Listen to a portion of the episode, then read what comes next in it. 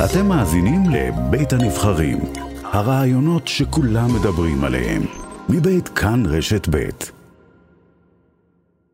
כרמלה, חזרנו עם uh, סיפור, uh, קראנו לו קשר השתיקה, כי זה באמת, יש שם קשר שתיקה עם באמת משהו שהתרחש אולי לפני כמה שנים, על חייל, uh, חיילים ששיחקו עם נשק, חייל ששיחק עם נשק, לא שלא שם, זה נגמר בכדור, פגיעה של uh, רסיס uh, באחד החיילים. או בחייל השני. ובחייל נוסף כמובן, ובמשך שנים כולם שתקו. שתקו, לא אמרו שום דבר. כל מי שהיה מעורב בתקרית אה, החליטו לשתוק לבקשתו של המפקד, ועכשיו זה מתפוצץ. כי אחד החיילים שנפגע שם עם הרסיס, בחזה, מ- נכון, מתקשה אה, לתפקד היום בחייו. אה, והוא רוצה לספר לנו באמת על, קודם כל על מה שהיה שם ועל מצבו היום, אה, בלי להזכיר את שמך, שלום לך, בוא תספר לנו קודם כל מה היה שם. אנחנו במחלקת רכב, היה לנו כמו תרגיל כזה לחירום, והמפקד שלי הניע את הריוסים שהיו שם, את הריוסים של התדלוק ושל המים, והוא קרא לאחד החיילים שיבוא לקחת את הנשק שלו, האקדח האזרחי שלו, בגלל שלא היה לו נוח, כי חייל לקח את האקדח והתחיל קצת... אה, לשחק איתו, הוציא את המחסנית, דרך, ירד, דרך, ירד, כיוון, שיחק איתו, ואחר כך הוא הכניס את המחסנית, וכנראה שהוא דרך בלי לשים לב, ונפלץ כדור, פגע ברצפה, הכדור התפוצץ, ונכנס לי בחזה 4 סנטים מהלב. אה, אני כל כך הייתי מורעל וכל כך הייתי חבר טוב ששתקתי בשביל, אה, בשביל החבר, בשביל המפקד, והמשכתי ככה את הצבא בשקט, עם אה, כאבים שלא הבנתי גם מאיפה הם מגיעים. כאב לי מדי פעם החזה, הגבלה בתנועה, נתפס הכתף. אתם החלטתם כולכם לשתוק, המפקד אמר לכם. המפקד ביקש, בוא נגיד את זה ככה, ואנחנו שתקנו. אתה זוכר להגיד מה הוא ביקש? הוא גם היה חובש, המפקד. הוא לקח אותי למחסן, הוא שם לי אתה יודע, כמו גזה עם סביור וזה, אז עצרנו את הדימום, כי דימם לי, והוא אמר, טוב, יאללה, שאף אחד לא צריך לדעת, בואו נמשיך. וככה המשכנו. חלפו השנים, אני השתחררתי, רסיס נתקע בשריר בחזה, ובעצם הגוף אה, אכל את הרסיס, כאילו נבנה עליו מחדש השריר. זאת אומרת שאתה צריך MRI בשביל להוציא את הרסיס אני צריך MRI גם בשביל להוציא את הרסיס, ואני צריך גם MRI בשביל לדעת יותר טוב מה יש לי בגב. ואתה לא יכול לעשות.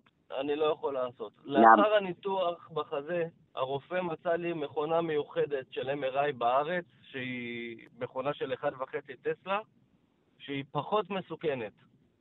נכנסתי אליה, ה-MRI שאני, שאני צריך לעשות בשביל הגב הוא שלוש שעות, נכנסתי אליה ואחרי בערך חצי שעה התחלתי להרגיש ממש חשמל וזרמים בכל הגוף, הזעתי מאוד מאוד, ועצרתי את ה-MRI. בגלל אותו אה, רסיס שעוד נתקע לך עוד מהשירות הצבאי. כן, בגלל, ה... בגלל הרסיס, אז uh, ממש הרגשתי שהאזור החזה מתחמם לי בתוך ה-MRI ונאלצתי לעצור את ה-MRI. משרד הביטחון לא יודע על הרסיס. למה? כי אני שתקתי בשביל חבר שלי. עד היום הוא לא יודע על הרסיס. עד היום. בוא נגיד להם. יש לנו הוכחות, החברים שלך מאשרים את זה. אני אגיד לך מה, החברים שלי בשיחות טלפון אה, קצת מפחדים, אז הם אומרים שאני שיחקתי עם הנשק. זה לא משנה בכלל. למה משרד הביטחון לא יודע על זה? הרסיס הזה מסוכן? כן, אני, אמרו לי שאני חייב להוציא אותו ולמצוא אותו, כי זה קרוב ללב וזה עצם זר, ובסופו של דבר זה יעשה לי כריש דם באיזשהו שלב בחיים. אני רוצה לשאול אותך שאלה עכשיו. כשאתה מסתכל לאחור, מה אתה אומר לעצמך? שאני הייתי ילד ואני לא יכול לשפוט את המחשבות שלי. בדיעבד אני לא הייתי שותק. תודה רבה וכל... והרבה בריאות. תודה רבה לכם. תודה.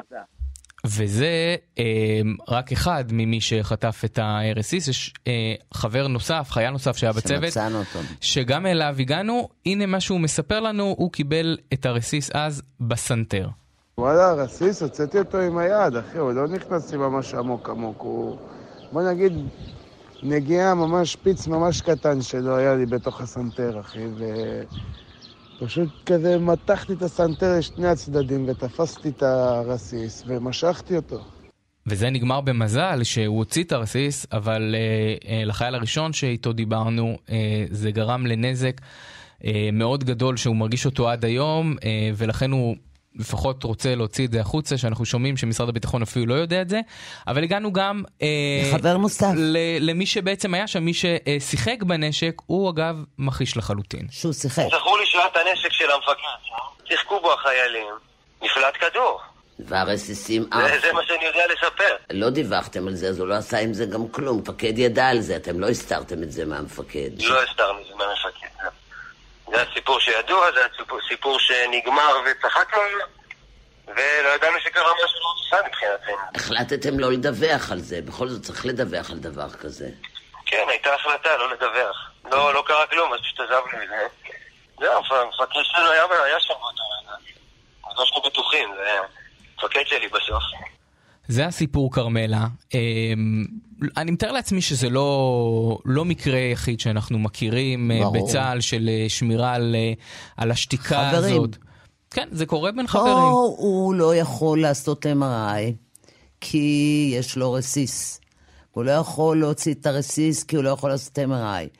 והוא יושב מתוסכל עם בעיות קשות בריאותיות, מוכרחים לעזור לו.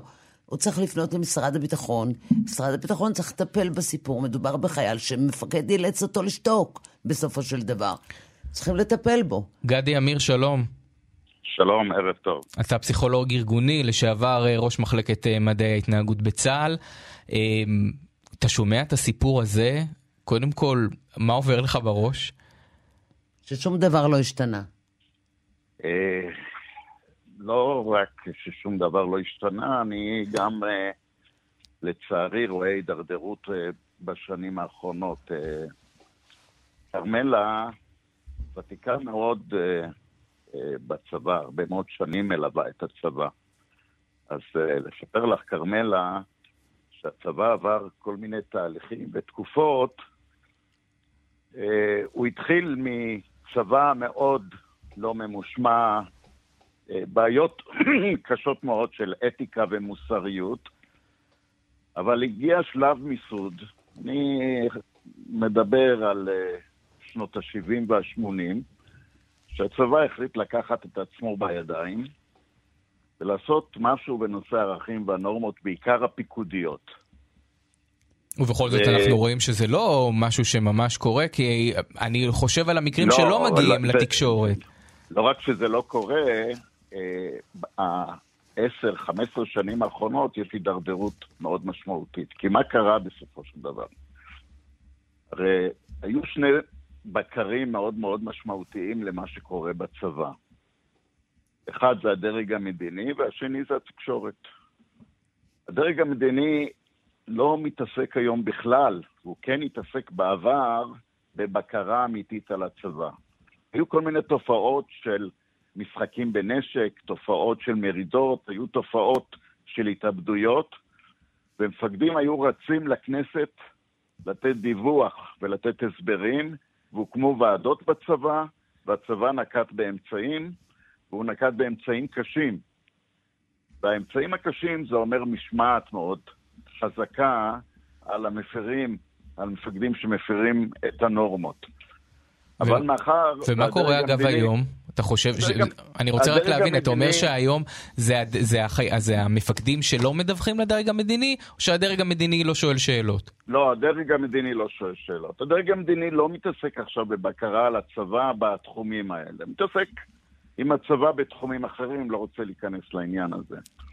אתה, אבל... זה משהו, אגב, שקורה בשנים האחרונות או בחודשים האחרונים? זה קורה בשנים האחרונות, התעצם בעשר שנים האחרונות. שהצבא פחות ופחות אה, עוקב, שהדרג המדיני פחות ופחות עוקב אחרי הצבא בנושא הזה, ובאופן טבעי כנראה גם התקשורת. נשארו בודדים כמו כרמלה, אני לא מכיר עוד איש תקשורת אחר שממש נכנס לדברים האלה.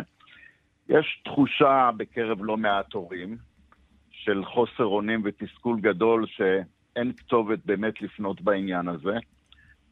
והצבא אני לא רוצה להאשים את הצבא בעניין הזה, אבל, אבל חלק גדול מההידרדרות בצבא היא גם משום שהצבא די ויתר על המנגנונים שבעבר אה, כן התעסקו בתחומים האלה, למשל חיל החינוך קוצץ באופן מאוד משמעותי.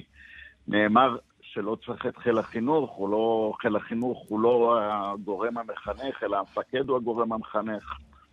חיל החינוך הוא לא הגורם המחנך, חיל החינוך הוא גורם שמסייע למפקדים לחנך, ואין היום הדרכה מאוד משמעותית למפקדים בנושא הזה, כי זה לא בסדר העדיפות של הצבא. מבקר מערכת הביטחון, אין לו את אותם אה, שיניים שהיו לו בעבר, כי לא ממש אה, אה, מישהו מתעניין אה, בדוחות שלהם, מבקר מערכת הביטחון, ולכן אז מה כן, אה. אז, אז גדי אמיר, מה, מה, מה כן? מה כן אפשר לעשות? מה יכול לעשות המפקד בשטח, או המפקדים הבכירים יותר, כדי שלא יהיו מקרים כאלה אה, של, של נורמות באמת לא הולמות, שאנחנו שומעים לא מעט, גם בסיפור הזה האחרון שהביאה כאן אה, כרמלה. מה הם יכולים לעשות? מה שצריך לעשות זה בדרג של הרמטכ"ל והמטכ"ל, הם צריכים לקבל החלטה שהם מתעסקים עם הערכים והנורמות הצבאיות בנושא של פיקוד, משמעת, ערכים ואתיקה. אה, הם מרגישים אה, עמוסים מאוד מכל הכיוונים, וגם אנחנו יודעים מה המצב הפוליטי היום, יש עליהם הרבה מאוד לחצים, אבל זה חלק מההידרדרות של הצבא. ברגע שהפיקוד הבכיר לא מתעסק בתחום הזה, אי אפשר לצפות מהפיקוד הביניים והפיקוד הזוטר שיתעסק בזה. כן, זה חלק מהמשילות, חלק מתרבות ארגונית. זה נכון.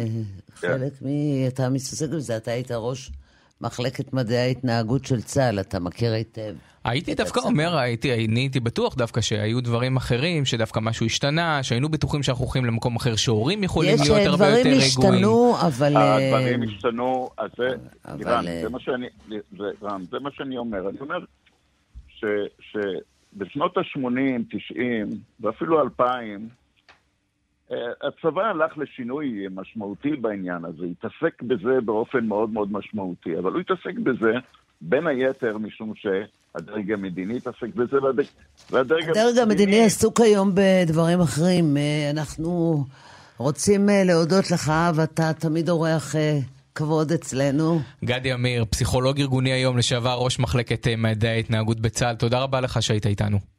ערב טוב לכם.